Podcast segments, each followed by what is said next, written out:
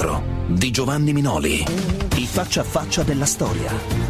Oggi a Mix 24 per la serie Faccia a faccia della storia curati da Sara Tardelli va in onda l'intervista con Jorge Luis Borges, scrittore e poeta, un incontro con uno dei più importanti autori del XX secolo. Jorge Luis Borges, argentino, l'Omero dei nostri tempi, il cieco più illuminato del XX secolo. Gli hanno detto che è il più grande scrittore vivente, ma lui ha detto che non è vivente, solo la, te- la letteratura vive. A 15 anni viaggia in Europa, studia in Svizzera, lavora in Spagna, studia oltre all'inglese, il francese, il tedesco, anche il latino e l'arabo. A 21 anni torna in Argentina, a 24 pubblica il primo libro e da allora infiniti saggi, ricerche e soprattutto poesie. Nel 1946 arriva Peron e lo caccia nominandolo ispettore di polli e conigli. Nel 1955 cade Peron e lui diventa direttore della Biblioteca Nazionale. Ormai è cieco, come Omero, ma continua con viaggi, conferenze e poesie. Nel 1973 torna Peron e lui va in pensione. Continua a viaggiare, a pubblicare, a illuminare la cultura con quel volto dagli occhi senza sole, ma limpidi e comunicativi come pochi. Si definisce vecchio anarchico individualista e apolitico, condanna i militari ma elogia la dittatura, scandalizza e passa oltre. Definirlo è impossibile, simile a tanti ma differenti da tutti, come un alieno prestato alla terra. Di sé dice, non ho messaggi, sono solo un uomo di lettere perplesso. Una volta vedevo il mondo esterno, ma interferiva troppo. Oggi il mondo è tutto dentro di me. Vedo molto meglio perché posso vedere tutte le cose che sogno. Signor Borges, lei dice spesso che la cecità, lo abbiamo appena detto, le dà una grande intimità coi sogni. Ecco, ma che vantaggi dà all'uomo questa intimità coi sogni? Nel sogno muchas cosas me son reveladas. Nel sogno molte cose mi risultano rivelate. Così per esempio parole libere che danno un verso, che mi forniscono degli spunti, degli argomenti. Nei sogni, insomma, e anche nella veglia, io sento questi elementi. Ecco, Borges, lei ha detto, non ho paura della morte, ma l'attendo con pazienza. Come la immagina questa morte? La Ecco, la morte me la immagino come l'annientamento totale, quello che vorrei, vorrei essere dimenticato, soprattutto dopo la morte. essere cancellato dalla morte.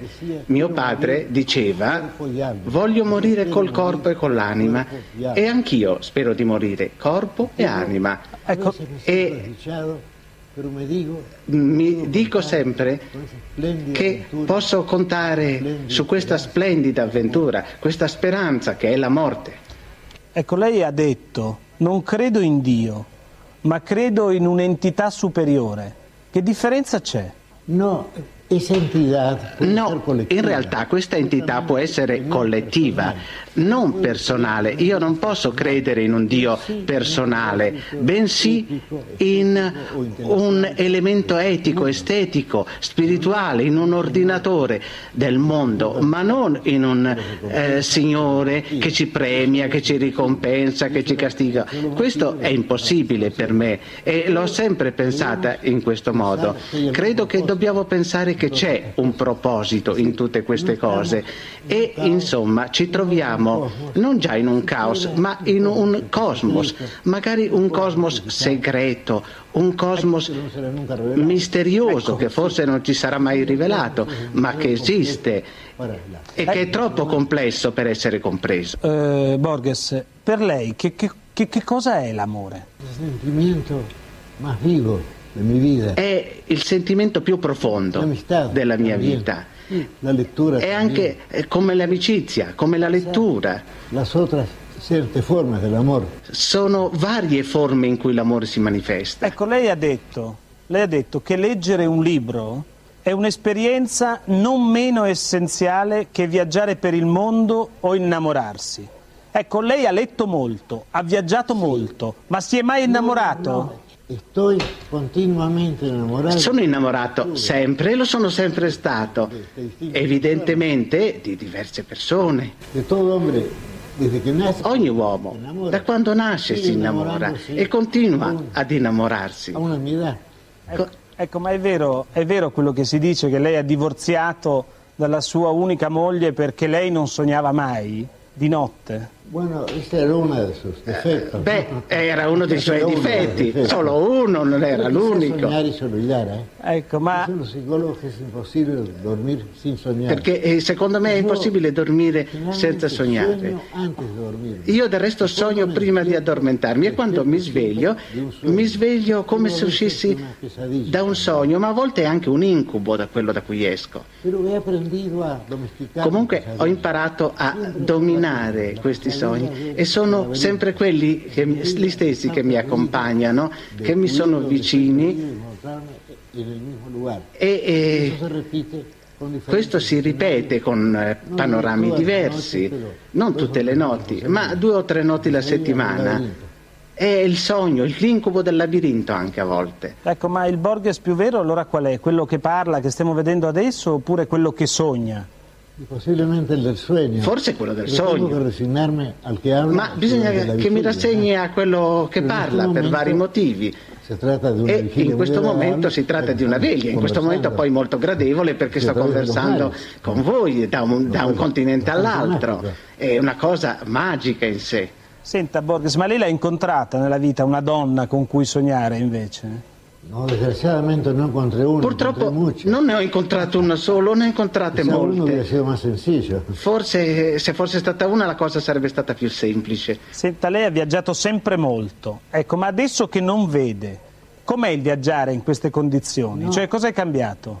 Que creo sentir los países. E io credo di sentire i paesi, forse mi sbaglio, ma li sento, li vivo, cioè mi sento, sentirmi a Nuova York per esempio è molto diverso dal sentirmi a Palermo per esempio, mettiamo a Parma o a Roma o magari a Edimburgo o in qualche altro paese.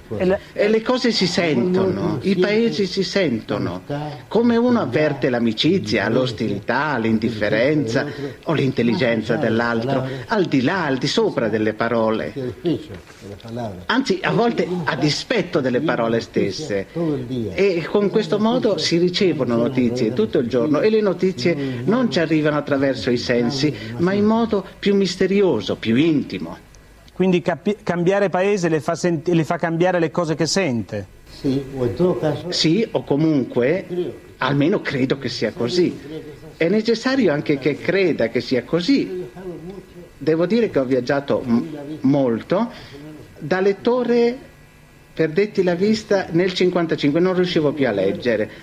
Dal 55 non potevo né leggere né scrivere, ma potevo ricordare e in certo modo rileggere nella memoria. Ma adesso c'è qualcuno che legge per lei, che le legge libri, giornali o no? bueno, periódicos no leí un periódico. In realtà non ho mai letto molti giornali, ma libri sì.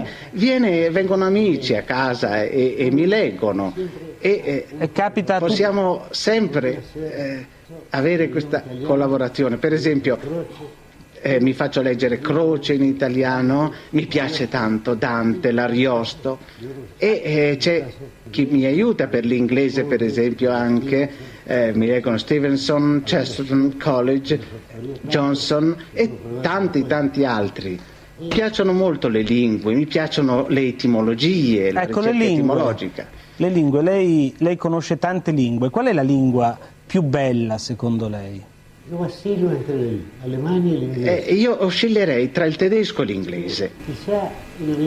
Ma forse il tedesco mi piace di più perché è un idioma che ho conquistato. Mi ero proposto di studiare il tedesco, eh, consigliato da, da Carlyle, il grande scrittore scozzese. Mi misi al tedesco verso il 1916-17. Cominciò con il Lyrisches Intermezzo, il Buch der Lieder di, di Heine e avevo sott'occhio il dizionario tedesco-inglese e dovetti superare molte difficoltà. E poco- dopo pochi mesi però ero in grado di leggere le poesie di Heine, eh, è un tedesco molto semplice, tutto si risolve in usignolo, tristezza, amore, dolore.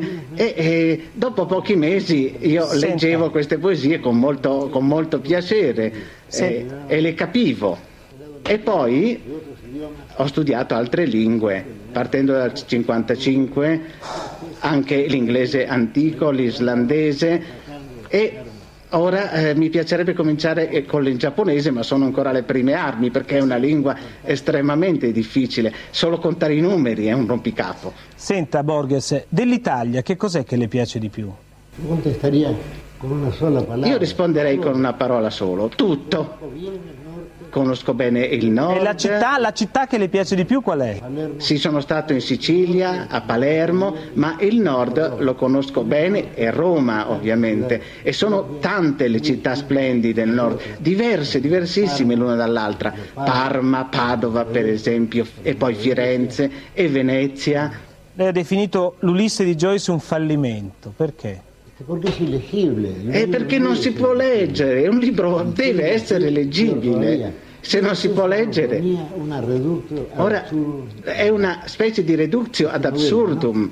Secondo lei Borges, oggi dov'è il centro del mondo? Cioè per intenderci quello che una volta era Atene o Roma, c'è un centro del mondo oggi? Creo que sigue Eh, credo di sì e penso che sia l'Europa. Lei si sente più di cultura europea o sudamericana?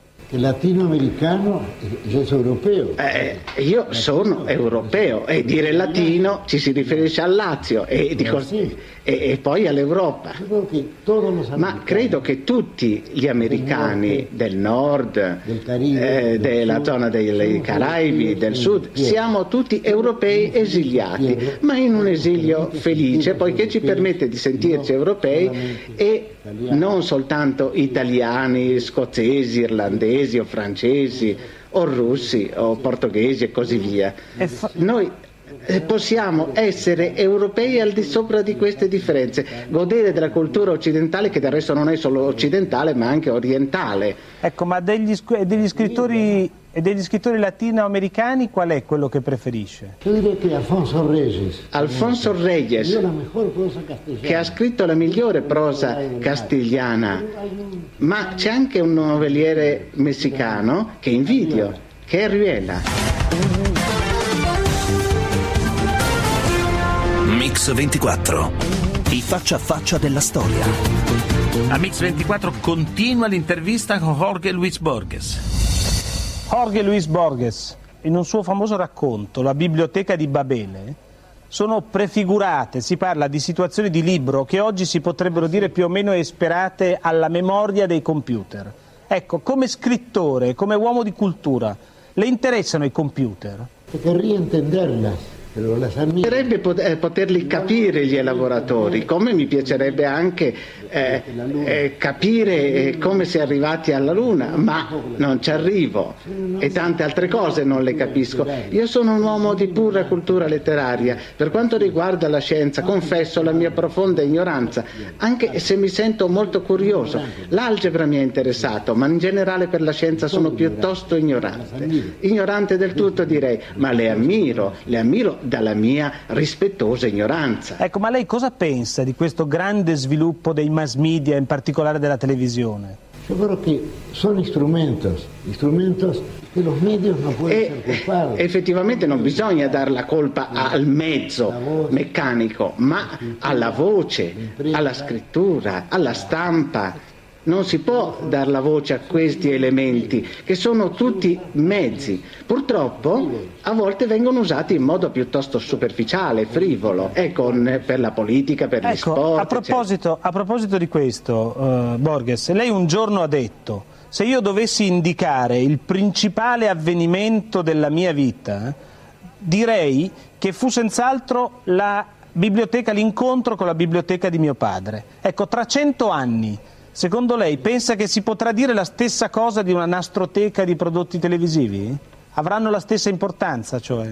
Un poco difícil. È un po' difficile dirlo, perché eh, eh, il fatto è che accettiamo l'idea del libro sacro, ma non del disco sacro, ma forse in futuro avremo anche i dischi sacri o il telefono sacro o chissà che diavoleria, ma mi riesce difficile pensarlo per il momento.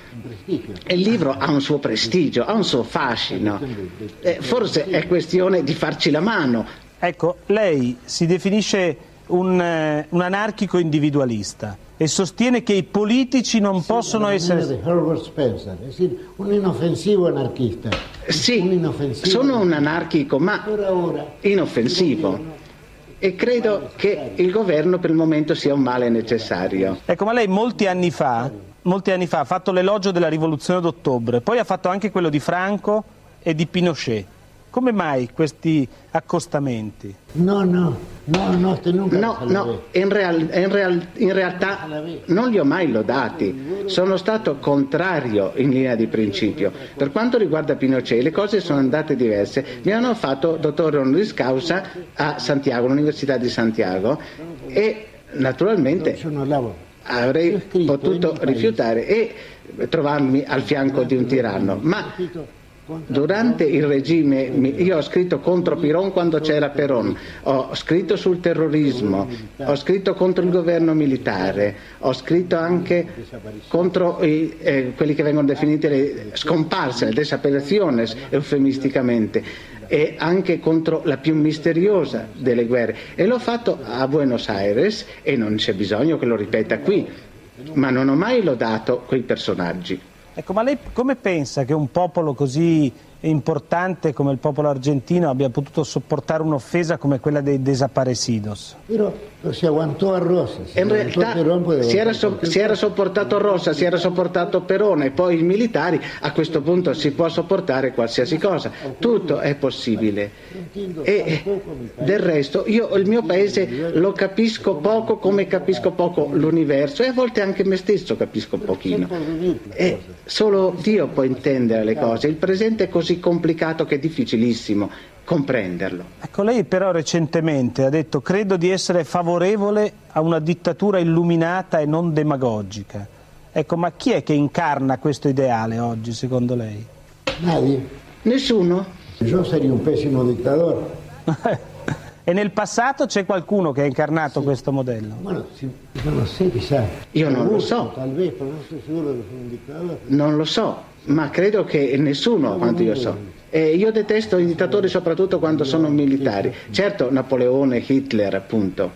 Borges, lei ha detto di sé, torniamo alla poesia, ha detto ho sempre pensato a me stesso come uno scrittore, ancor prima di scrivere un libro. E, poi, e poi mi faccia finire, ha detto anche la poesia è una musica, una necessità intima dell'anima ed è tutto. Allora secondo lei si può essere scrittori e poeti senza scrivere mai? Si può essere scrittori e poeti senza aver mai scritto? Quizás convendría ser escritor y poeta de Forse ese modo. Sería sarebbe bene essere scrittore o poeta in questo modo, sarebbe più comodo. Ecco, ma-. Ecco, ma come, come mai lei non ha mai scritto un romanzo? Porque no soy lector de novelas. Perché io non leggo romanzi. Al di fuori di Conrad, di Tolstoi, di Dickens e della seconda parte del Chisciotte, non ho letto romanzi, non mi piacciono. È un, genere più- molto troppo artificioso. Invece ho letto molti poemi epici, lunghi anche. E poi Conrad, ecco, quello sarebbe il romanziere per eccellenza per me. Gli gli Ecco. altri posso dimenticarmeli. Ecco, ma le caratteristiche secondo lei di un romanziere moderno, quali dovrebbero essere? No sé qué sentido tiene Eh, la palabra. non so che cosa vuol dire moderno. Una persona moderna è chi vi- non vive nel passato né nel futuro. E allora, che cosa saremo moderni? Effimeri, contemporanei, senza radici, senza foglie? Non saremo nulla. Nemmeno i futuristi guardavano al futuro, vivevano il loro tempo. Senta Borges, il personaggio di un suo racconto si mette in testa di riscrivere Don Chisciotte, però dopo uno sforzo immenso riesce a riscrivere solo poche pagine del primo capitolo. Ecco perché? Se cuenta una broma. Eh, eh, ovviamente è uno Tutto scherzo. è una broma, no? Tutto il racconto è uno scherzo, non bisogna prenderlo sul serio. Anche il titolo è uno scherzo, è vero? Juan Menard, autore del Chisciotte, è uno scherzo, nient'altro. E non bisogna prenderlo sul serio. Quello che si scrive non bisogna prenderlo troppo sul serio, la gente lo prende troppo sul serio, io non so perché, io eh, non la penso così. Eh, però a proposito di prendere sul serio, lei dice che la realtà e la storia sono poco importanti e invece importante e creativa è solo la parola e la scrittura, allora bisogna prenderla sul serio. Como quiera. Come vuole, come vuole. Io non impongo certo le mie opinioni. No, uno- ognuno le usa a modo suo. Volevo dire, lei cosa intende quando dice che la parola e la scrittura sono creative e basta, e non la storia e la realtà? Che intende? Que la está hecha de viejas palabras y de viejas fábulas. Che è fatta di vecchie parole, di vecchie favole, di mitologia. La realtà poi non è niente. Es bastante irreal, desde luego. E questa è la caratteristica dell'irreale. Borges, a proposito di reale, ci sono tre motivi fondamentali nella sua opera, che sono il labirinto, lo specchio e il sogno. Lei brevemente potrebbe definirceli? No, No, sono temi che mi si sono imposti, non li ho cercati io, sono venuti a trovarmi loro. E credo che gli scrittori in genere ricevono, noi riceviamo questi messaggi, ma eh, naturalmente comunicandoli non abbiamo sempre successo. Ad ogni modo lo scrittore è un tramite, riceve notizie misteriose, non si sa da dove, non si sa da chi, le riceve e credo io nell'antica dottrina classica, quella della musica, del ruach, dello spirito, o della grande memoria del cosmo, della grande memoria della umanità. Ma della se, lei, ecco, ma se lei dovesse andare in un'isola e portarsi un gioco che si fa spesso e portarsi solo tre libri per sempre, che libri si porterebbe? Bueno, Anzitutto prenderei la eh, storia della filosofia occidentale di Bertrand Russell e poi un'opera di Stuart Mill e poi Il mondo come volontà e rappresentazione di Schopenhauer, libri di filosofia soprattutto. E il Vangelo non lo porterebbe? No, creo que no. No, credo di no. Filosofía. Del resto è incluso nella storia della filosofia. Senta Borges, un'ultima domanda. Lei pensa, in base alla sua esperienza, attraverso, attraverso tutte le età della vita, che i vecchi abbiano qualcosa veramente da insegnare ai giovani su come vivere e su come prepararsi a morire? No, mi padre me No, mio padre mi diceva che nessuno può insegnare nulla a nessuno, ognuno deve cercare di salvarsi da sé. Era professore di psicologia a Buenos Aires e mi diceva no, in ogni caso sono i figli piuttosto quelli che educano i genitori.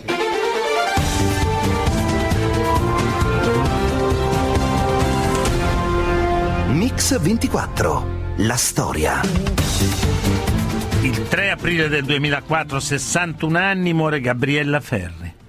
Quella che raccontiamo oggi a Mix 24 è la storia di una delle voci più straordinarie e singolari della musica degli anni 70.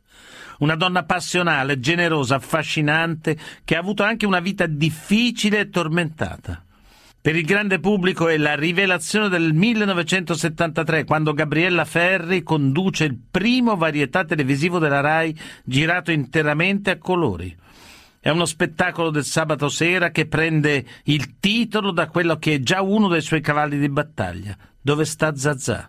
Ce ne parlano Pippo Franco e Enrico Montesano. E sto burino che esce fuori dai punto in bianco si chiama Pippo o si chiama Franco? È con eh, Dove sta Zazà che mi conosce il grande pubblico e da lì viene eh, tutto il mio successo. L'alchimia è da una parte e Falqui che è il maggior regista televisivo del momento. Gabriella Ferri eh, che è l'artista eh, emergente, Castellacci e Pingitore che sono gli autori del momento. Certi primi piani, eh, certe macchine fisse eh, oppure certe macchine mobili eh, sono proprio espressione di come Gabriella eh, senza dirlo, senza probabilmente saperlo, ha mh, egemonizzato e ha condotto tutto quanto il lavoro che intorno a lei si è svolto. Era una trasmissione nuova, Ecco, ridamo la bacchetta al maestro Cianchetta. Ma io veramente sono E beh, io sono romana, non so se si è capito, vero? l'esperienza di Dove sta Zazà in televisione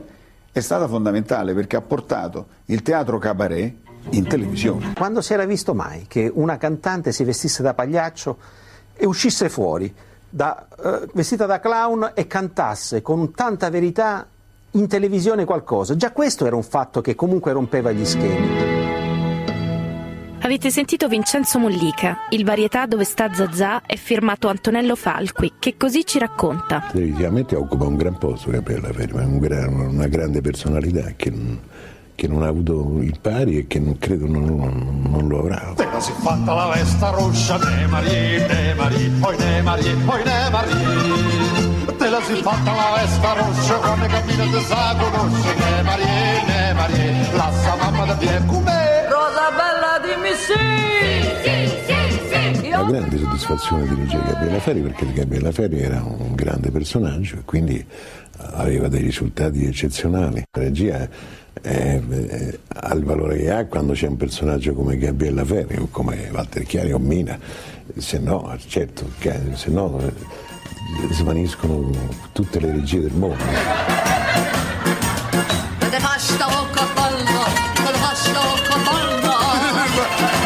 La sigla finale del programma è una canzone nata dall'ispirazione di Gabriella Ferri. Ce ne parla Pippo Franco. È il tempo che passa, che passa su tutti e che passa sugli amori, che passa su tutte le circostanze e che chiude la nostra vita. Che nessuno canta più. Una donna artista, insomma, è dunque, come ha detto di lei Federico Fellini, una voce, una faccia, un clown. Una trasformista, un'attrice, una mattatrice che canta, recita, conduce e muove da sola lo spettacolo. E il successo di Dove sta Zazà si ripete due anni dopo con Mazza Bubu, un altro varietà che ha fatto epoca. La Ferri del resto è una forza, un talento, un grande talento e la sua strada inizia nel cuore di Roma, a Testaccio, dove nasce il 18 settembre del 42. Sentiamo Gabriella e la sorella Maria Teresa Ferri. Gli diceva Merzelletta, ma se chiamava Mario, un ragazzo sull'ordinario, con un certo e non so che. È la storia di un ragazzino che non si lavava mai, si chiama Erzelletta, di cui io ero innamorata pazza. È stato il primo flirt che ha avuto Gabriella, sì. Neanche sa che la canzone è per lui, mo mi scriveranno tutti quelli che non se lavano, voglio dire. Erzelletta. Con una spinta e con abbracci, tutto quanto mi insegnò.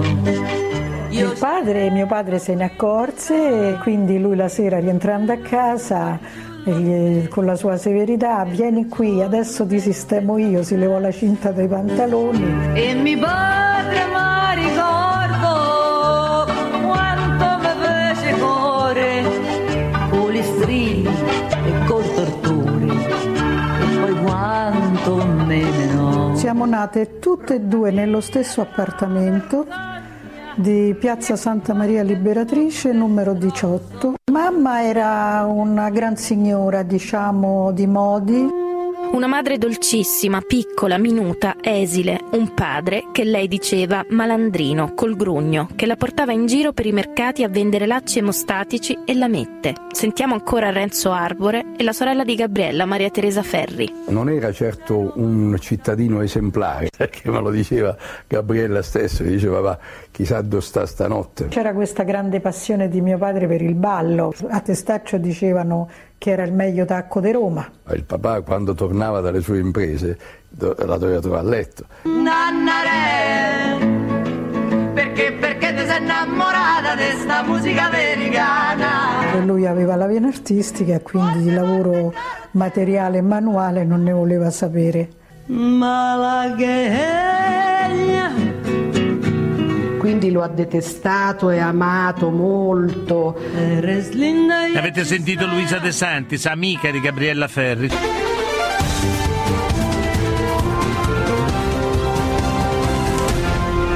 Mix 24, la storia. Bentornati su Mix 24, oggi stiamo raccontando la storia di Gabriella Ferri. Siamo nel 64, lascia Roma per cercare fortuna a Milano insieme all'amica Luisa De Santis. È l'inizio di una carriera all'insegna della musica folk. Una carriera che nasce sotto la stella fortunata di Mike Bongiorno, come racconta Luisa De Santis e la sorella di Gabriella, Maria Teresa. Fatece largo che passamo noi, sti giovanotti desta Roma bella, Ci presentò in una maniera secondo me terrificante, cioè la ragazza dei quartieri alti che sarei stata io e la ragazza dei quartieri bassi sarebbe stata lei cosa terrificante. E le ragazze fanno innamorare, ma che ci frega, ma che ci porta. And- andammo un giorno in un mercatino di cose usate che stava a Via Sanno, San Giovanni, dove andavamo a comprare la roba americana. C'era un disco di un ragazzino che avrà avuto 13-14 anni che cantava la Società dei Magnaccioni. E se per caso la suocera muore, se famo spaghetti matriciani, bevemo un par di... Che canzone che ci ha, come dire, incantato per la sua, non so, forse anche bruttezza, non ti so dire, però... E quindi abbiamo comprato questo disco e abbiamo cominciato co- a cantarla insieme. Io ci ho messo l'acqua e noi gli dimo e noi gli famo. Da qui è cominciata eh, questa, questa strana avventura che abbiamo avuto insieme.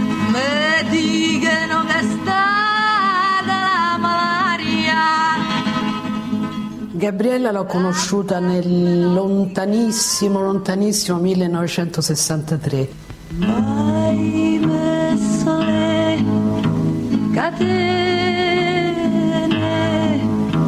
Lei lavorava come commessa in un negozio che si chiamava Rolands che stava vicino a Piazza del Popolo. Vendeva cose inglesi.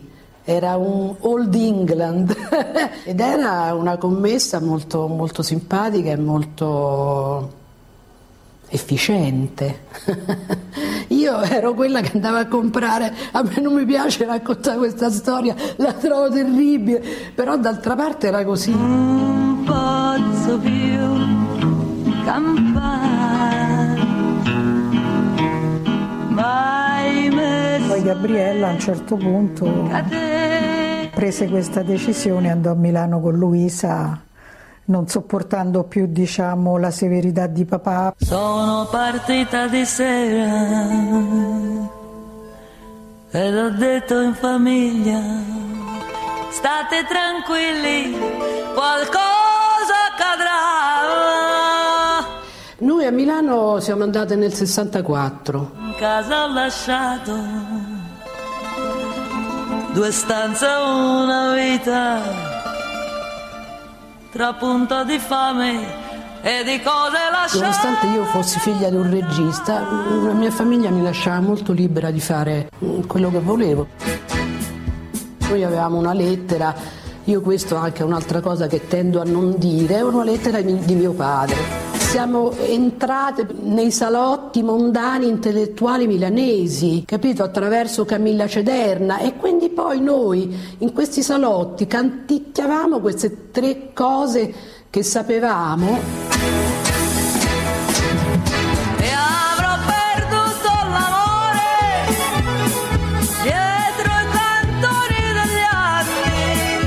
questa giornalista straordinaria, intelligente, ci portò nel primo cabaret che era aperto a Milano da pochissimo, dove c'era Enzo Iannacci, e l'Intras Derby Club si chiamava.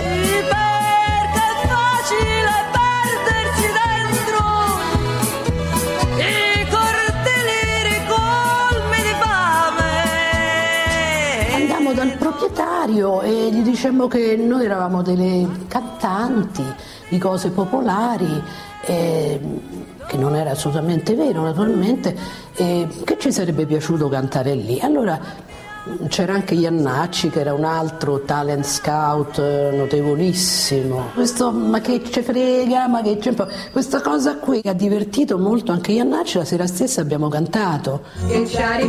In quella situazione, quell'altro genio, diciamo, di Mike Bongiorno, ci ha adocchiato lì e ci ha portato in questa, questa trasmissione che si chiamava La Fiera dei Sogni.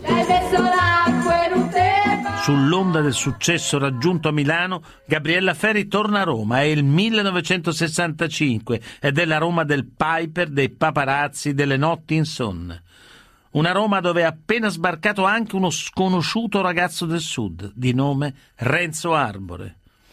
Per Gabriella Ferri è un incontro decisivo. Sentiamo il racconto di Arbore e dell'amica Luisa. Quando ho conosciuto Gabriella Ferri è un ricordo molto tenero, anche sorridente. Che te fischia sorfregnone, state zitto, abbi rispetto.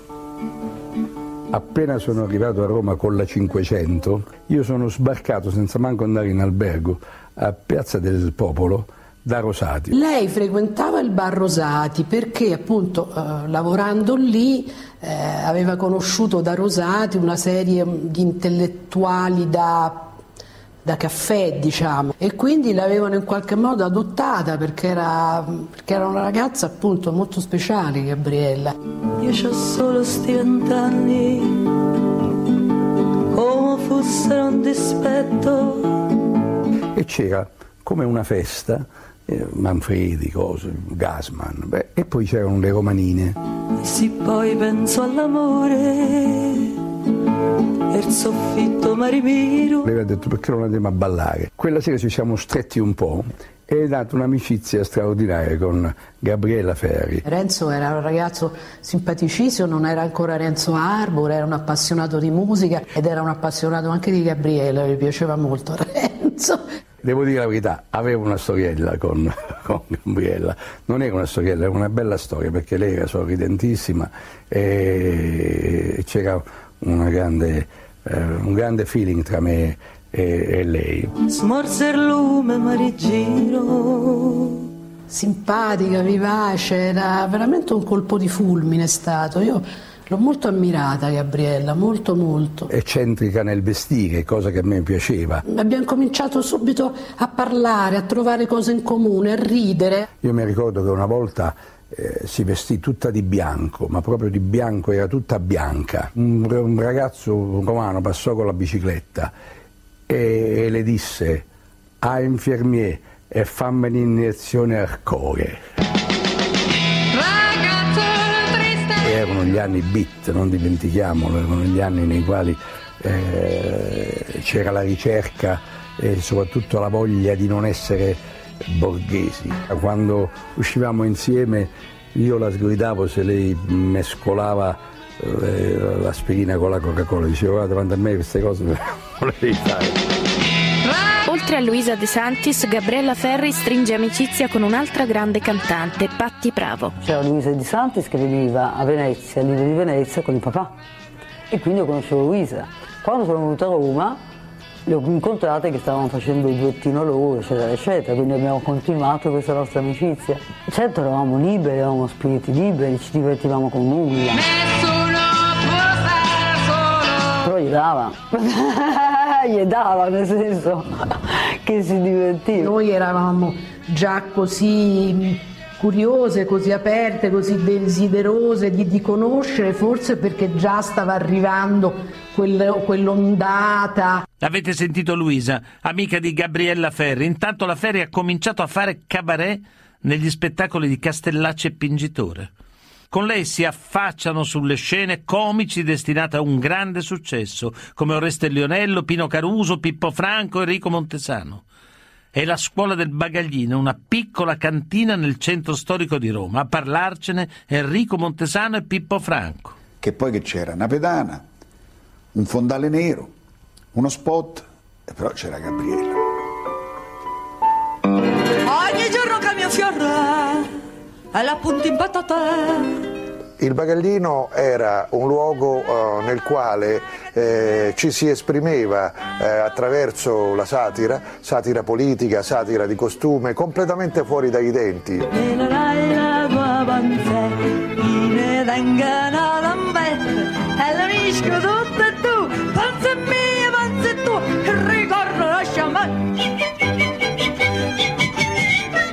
Credo di averla incontrata la prima volta al Bagaglino, di persona. Bravo, bravissimo! Grazie, grazie assai, donna Gabriella. A me Enrico Montesano mi dà della donna. Non era molto difficile capire che Gabriella era una persona con una grandissima personalità. Donna Gabriella, ma voi mi amate? Uè, don Enrico, ma come quante siete antiquate? E credo anche mm, che non sia neanche questa una grande scoperta, una vivissima intelligenza. E basta con questa esagerazione del maschio latino. E ha parlato a svedese. Anche una bella ragazza, quindi era piacevole stare con lei. E leva la gammasella. La gammasella, gnorno, gnorno. Se non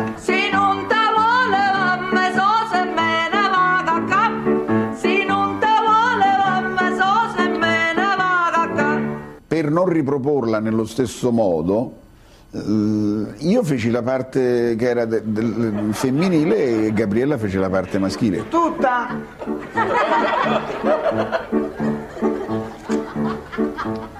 Se la me la c'è levata, Nennello, contenta fa quella che fa. Quella era la scanzonatura e l'ironia che avevano Castellacci e Pingitore. E ora, adesso,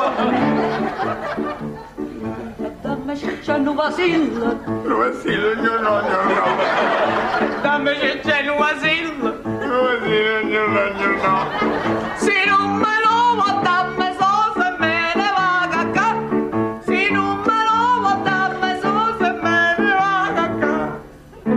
Gabriella non aveva soltanto un eh, talento artistico, ma aveva sostanzialmente ed anche un talento fisico e attraverso i suoi occhi, attraverso eh, il- il- proprio le sue fattezze che usciva fuori eh, quello che lei era dentro.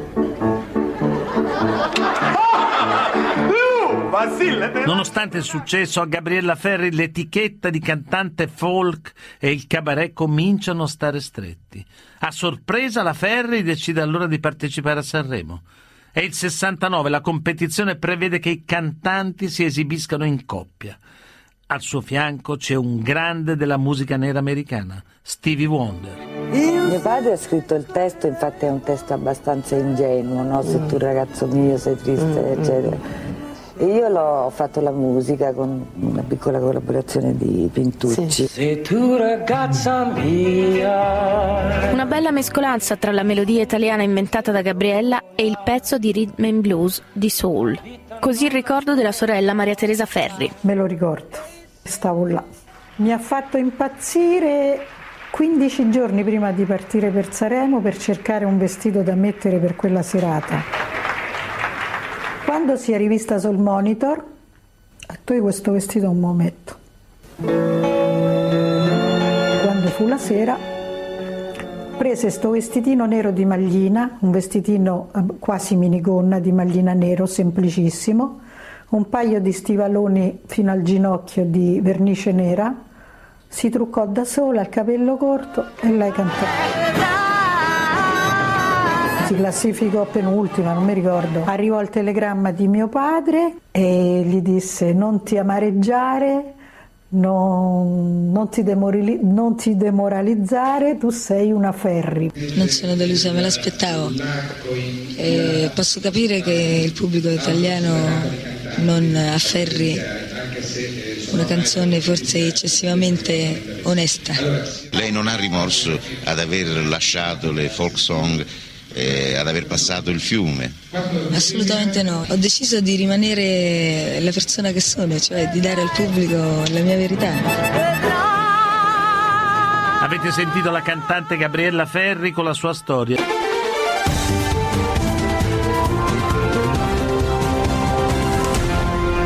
Mix 24. La storia. Rieccoci a Mix24 con la storia di Gabriella Ferri. È il 67 e l'artista conosce Giancarlo Riccio, un giovane diplomatico. In pochi giorni lo sposa e insieme volano a conoscere il padre di lui che è ambasciatore italiano nel Congo. Una scelta impulsiva che si rivela subito un errore, come racconta la sorella Maria Teresa. Lei si rese conto che non era il suo ambiente. Se lo so che non ti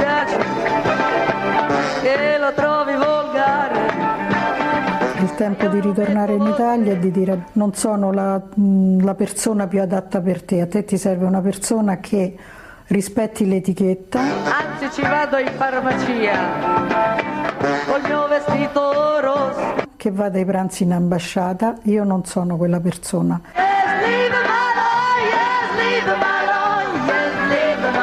Tradotto in italiano significa lasciami sola. Io vorrei consigliarlo a chi vuole divorziare a cantar marito. Avete sentito Gabriella Ferri, dopo sei mesi divorzia da Giancarlo Riccio e poi il colpo di fulmine per Seva Bosrak. Così racconta lui stesso il loro incontro. La prima e l'unica volta che ho conosciuto Gabriella era durante eh, la conferenza di stampa perché lei eh, è venuta per fare un spettacolo televisivo a Caracas. Il nostro incontro è stato di lavoro, io ero in tournée nei vari paesi del Sud America, tra cui il Venezuela dove lui mi ha richiesto. Ero eh, amministratore delegato nel settore delle finanze della compagnia RCA per Sud America. Come l'ho visto mi se- ho sentito il, il, il- il nonno in carrozza si dice a Roma, no? Nel cervello. Dron, dron, dron, dron, dron, dron. I bersaglieri sono arrivati i bersaglieri con la piuma sul cappello, è arrivato pure quello. Sì, invece proprio non mi si filava in niente. Eh, diciamo simpatia a prima vista, perché io non credo a questi amori di prima vista, sono infatuazioni.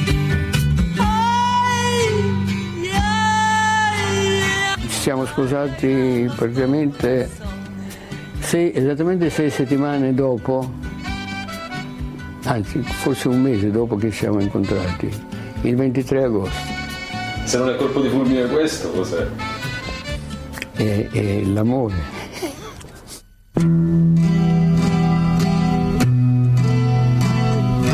Gabriella è diventata molto popolare nel 69 in tutta Sud America, specialmente in Argentina, prima e dopo il Venezuela, con una canzone ehm, che, si- che è intitolata Ti regalo gli occhi miei.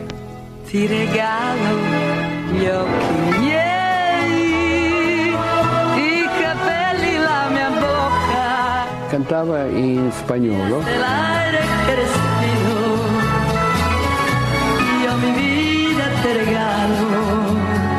la gente capiva le parole, la canzone era scritta da lei e suo padre.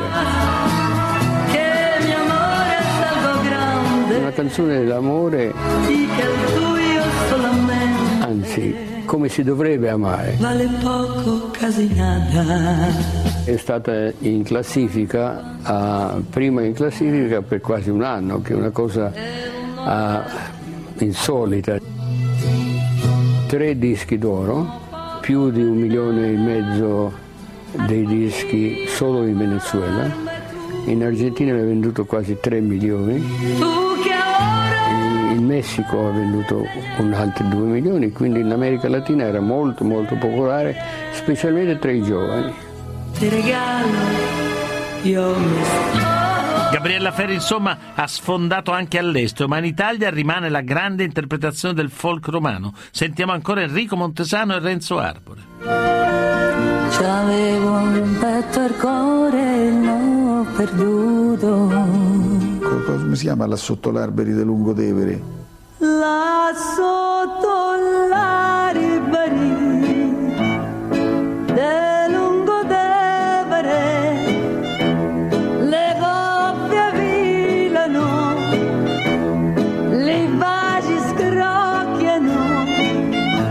Se non sei pratico da regge i moccoli per Lungotevere non c'è passato. Se non sei pratico da reggio i moccoli per Lungodevere non c'è passato. Come ha cantato lei le canzoni romane, non c'è niente da fare.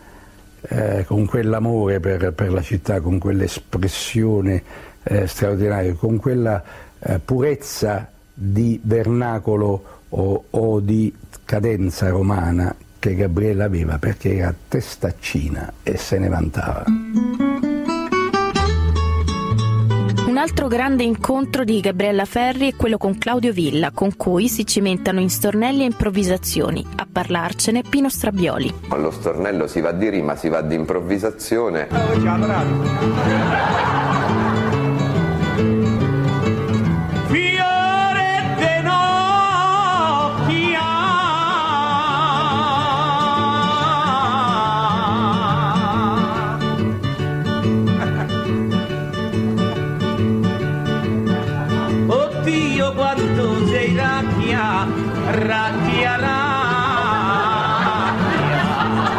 l'incontro fra questi due è, è davvero eh, geniale.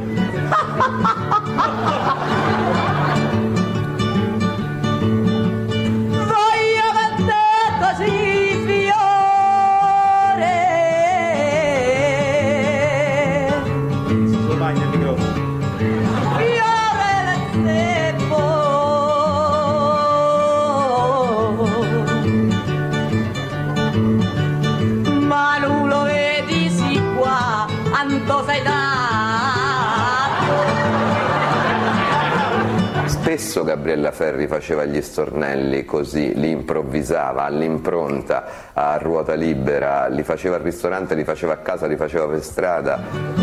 Tu madre duncese sprecata troppo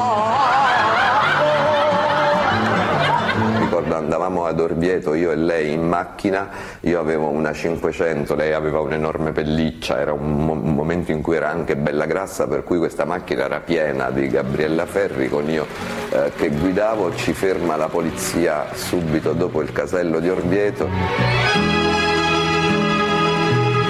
Scendiamo, il poliziotto la riconosce eh, e lei si mette lì sul ciglio della strada e gli regala tre canzoni.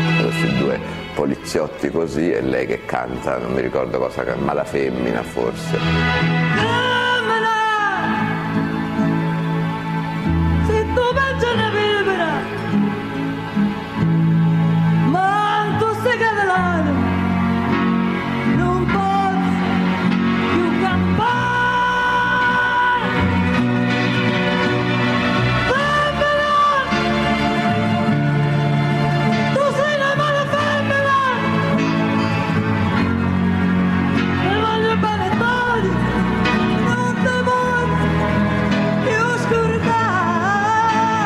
Potenza, quella, quel sapersi esprimere sul palco, quella voce incredibile, ma quelli sono doni, non sono eredità, sono cose che ti danno.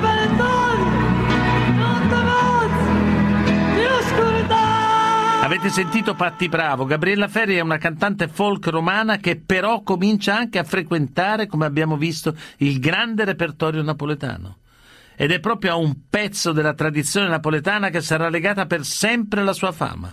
Un brano celeberrimo e struggente, dove sta Zazà. Ce ne parlano Renzo Arbore e Maria Teresa Ferri. Zazà, zazà, zazà, zazà, è una canzone per banda. Zazà, zazà, zazà.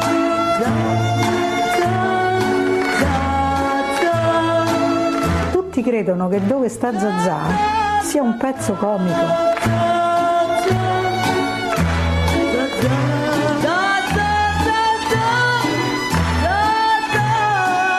Dove sta Zazà è tragica.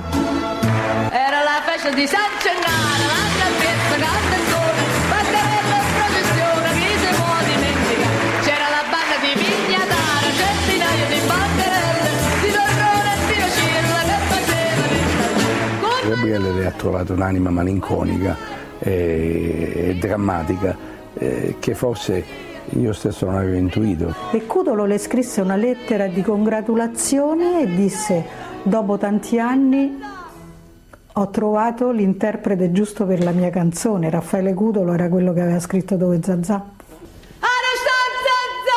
Il dramma era questa la sua caratteristica, nella costruzione dei lavori lei andava cercando proprio questo, l'espressione di quello che aveva dentro, il senso drammatico, partecipato, passionale della vita. Avete sentito Pippo Franco, Gabriella Ferri affronta il grande repertorio napoletano e Napoli l'accoglie e la ama. Deve proprio a Renzo Arbore la scoperta di un certo repertorio. Ce ne parla lui stesso. Pensiamo anche a Ciccio Formaggio, quelle cose di Nino Taranto, quelle gliele ho insegnate io.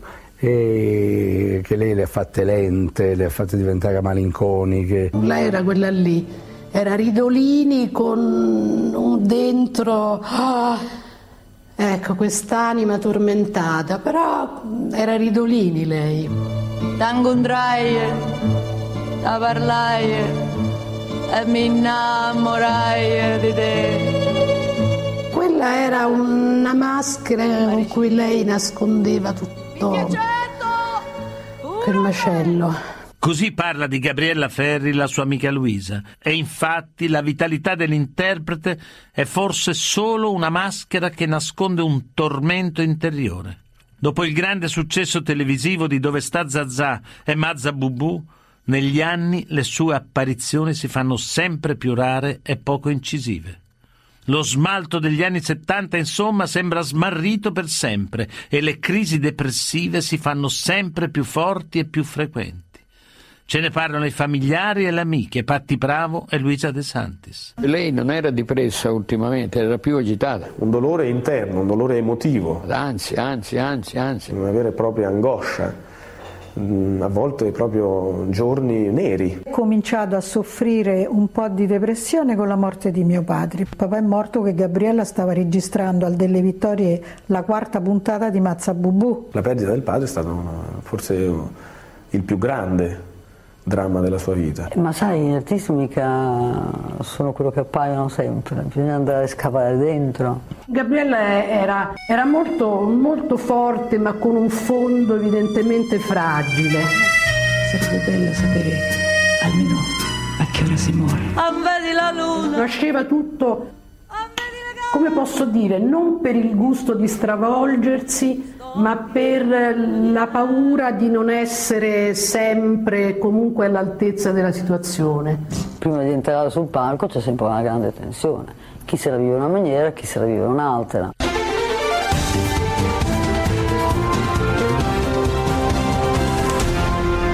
Mix 24. La storia. Si dice che Vittorio Gasman, eh, prima di andare in palcoscenico, beveva un bicchiere di vodka. C'è chi ha più paura e chi meno, c'è chi ha più sensibilità e chi meno.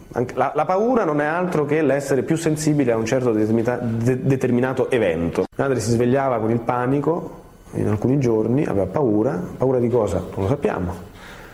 Ma aveva paura. E quindi, quando ha paura, invece di prendersi il bicchiere di vodka, si prendeva la pillolina che la, le, le, la, faceva sentire un po' meglio, la tirava un po' su. Me so presa la toppa e mo sto felice.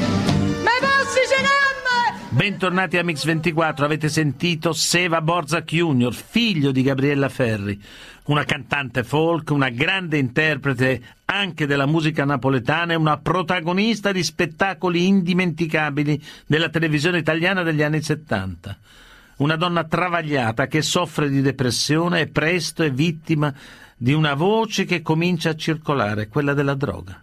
A parlarne lei stessa e i suoi amici Patti Bravo e Enrico Montesano. La malattia che mi ha eh, perseguitato per tanti anni e che spesso mi costringeva a ricoverarmi in clinica il giornalismo, quello pessimo, quello di cattivo gusto, faceva passare la mia malattia per una sorta di male oscuro, come se mi drogassi.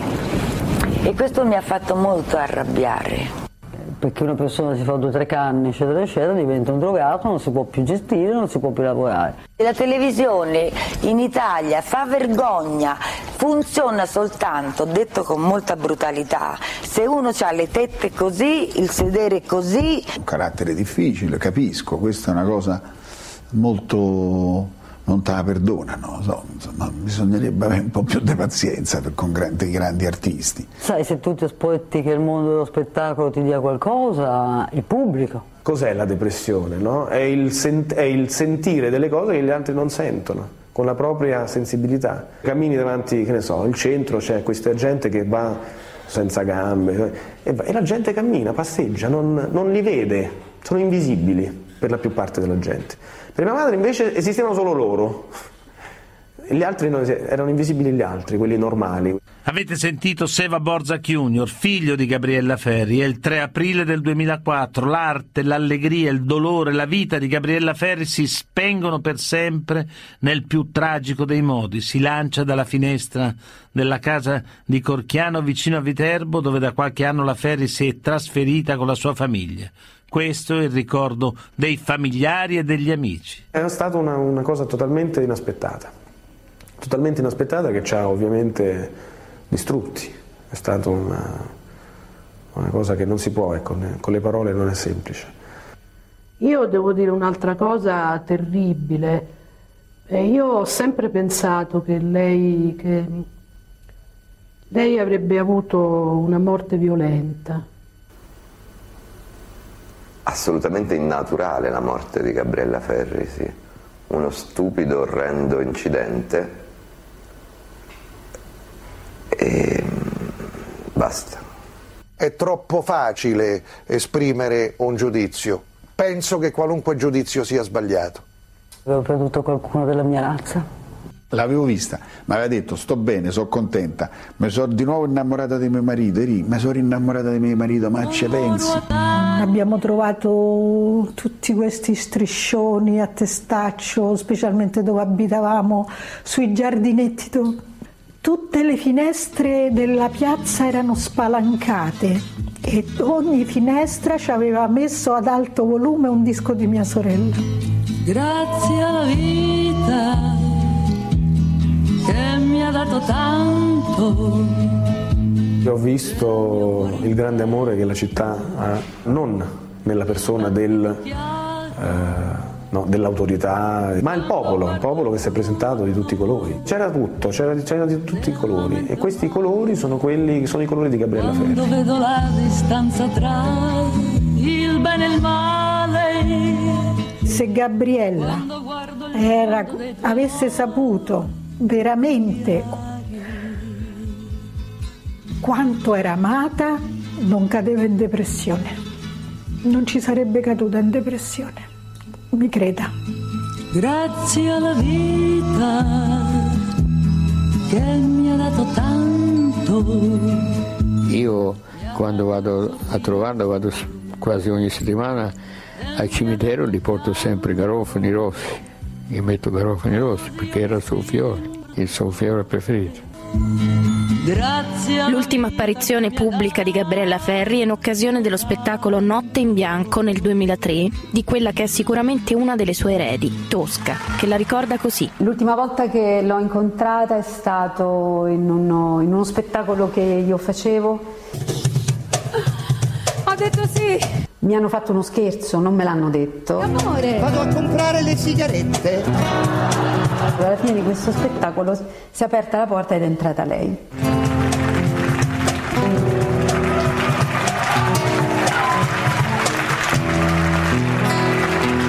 Anche tu. Lei è salita, abbiamo cantato sempre la canzone sua insieme, però lei cantava dal microfonino mio.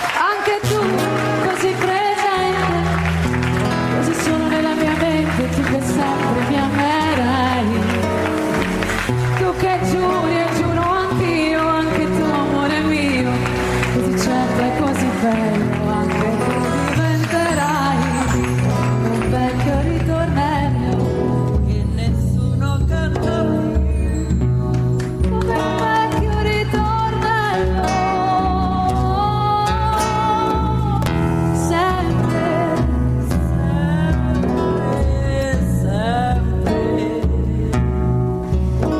Finita questa cosa, lei ha detto delle cose bellissime al pubblico.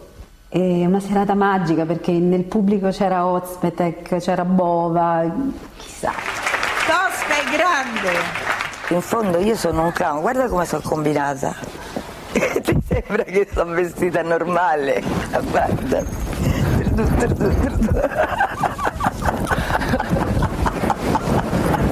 Scusatemi. Sono un clavo perché è divertente, perché sono malinconica e allegra. Espera che un día yo pueda decirte te quiero pequeña, chiquita, niñita, preciosa piccola.